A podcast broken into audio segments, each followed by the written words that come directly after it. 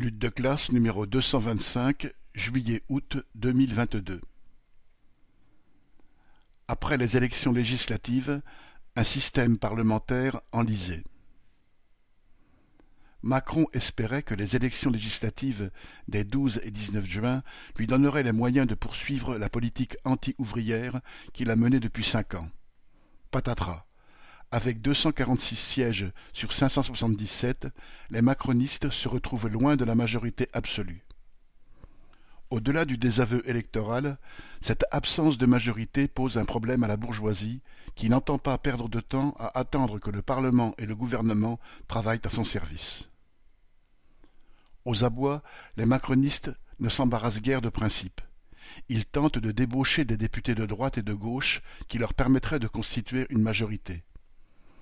Certes, les Républicains, le Rassemblement National et les partis de la NUPES ont fait campagne « contre Macron ». Ils se sont déclarés dans l'opposition. Mais après tout, de part et d'autre, certains ont des plans de carrière et quelques postes peuvent permettre de s'acheter des amis. Les députés ex-les Républicains LR, Éric Woerth et Damien Abad en sont des exemples récents, après une longue série de ralliements venus de la gauche et de la droite, de Jean-Yves Le Drian à Bruno Le Maire, de Gérard Collomb à Édouard Philippe, d'Olivier Véran à Gérald Darmanin, etc. Mais il n'est pas sûr que les débauchages individuels suffisent.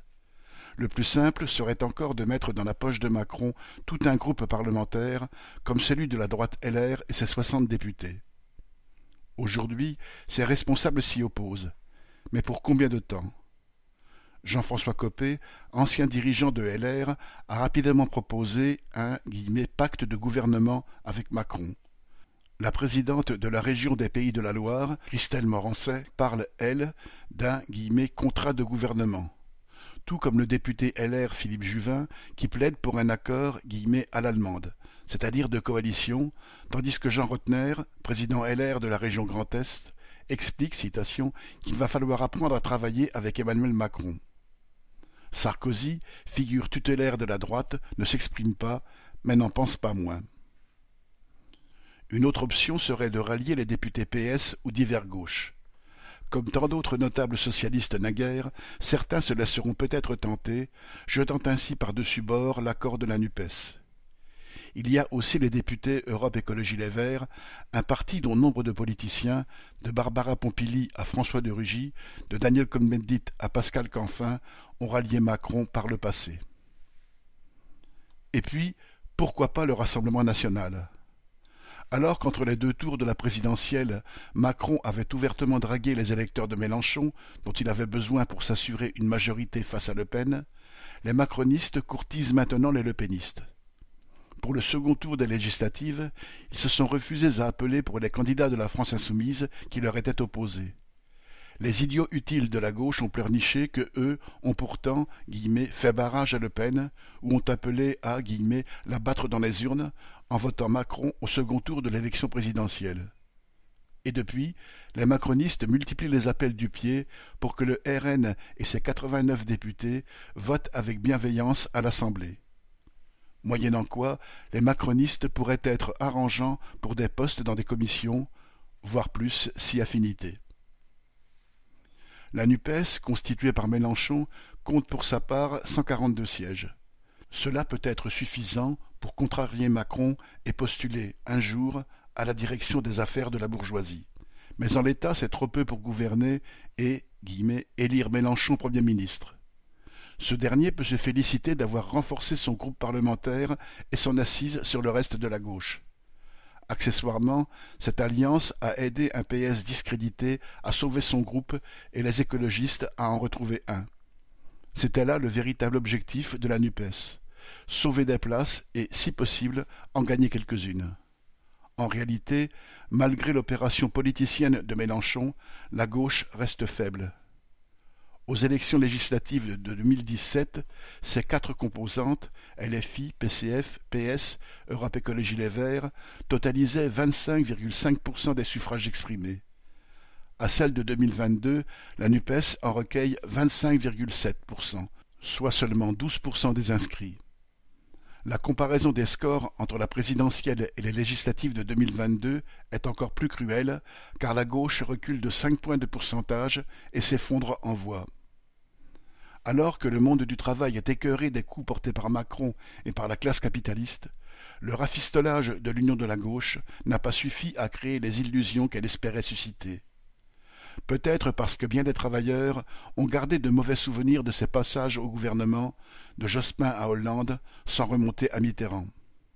Pendant la campagne présidentielle, Mélenchon a expliqué qu'en votant pour lui, les travailleurs s'épargneraient des grèves et des manifestations, par exemple contre la retraite à 65 ans. Aux législatives, les dirigeants de la NUPES ont tenu le même discours. À l'issue du scrutin, ils se sont réjouis, le député LFI Adrien Quatennens expliquant par exemple, citation, « Il n'y a pas de majorité dans ce pays pour appliquer par exemple la retraite à 65 ans ou le travail en contrepartie du RSA », fin de citation, LCI 20 juin. Autrement dit, le monde du travail n'aurait pas à s'inquiéter, protégé qu'il sera par la nouvelle Assemblée nationale.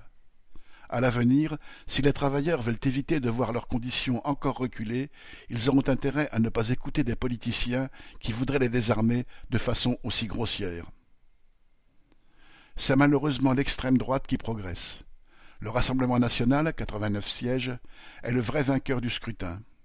La progression de l'extrême droite était déjà visible à la présidentielle, elle l'est de nouveau aux législatives, où le RN passe en 5 ans de 13% à 19% des suffrages exprimés au premier tour, auxquels on peut ajouter les 4% des émouristes. Entre les deux tours, le RN a engrangé des suffrages supplémentaires. Cette influence est lourde de menaces pour l'avenir. En effet, le RN fait de bons scores dans des circonscriptions ouvrières, dans le Nord et le Pas-de-Calais, ainsi que dans plusieurs autres départements. Il renforce sa présence et son implantation. Le RN, qui a gagné du crédit ces dernières années en posant au parti anti-Macron, cédera-t-il aux sirènes macronistes pour un plat de lentilles ou un marocain? L'avenir le dira. Le fond du problème reste son poids et l'adhésion aux idées réactionnaires, racistes et anti-ouvrières qu'il véhicule. Dans cette situation instable, la pression de la bourgeoisie va s'accentuer.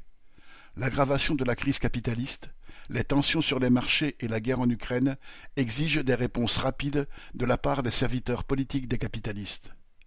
Alors, plus que jamais, il faudra que les travailleurs se mobilisent pour empêcher les attaques qui se préparent, pour ne pas payer les dépenses militaires accrues, l'inflation et toute la crise capitaliste. Plus que jamais, il faut construire un parti qui représente vraiment les intérêts de classe du monde du travail, un parti communiste révolutionnaire qui arme les travailleurs contre les menaces sans distiller aucune illusion. 23 juin 2022.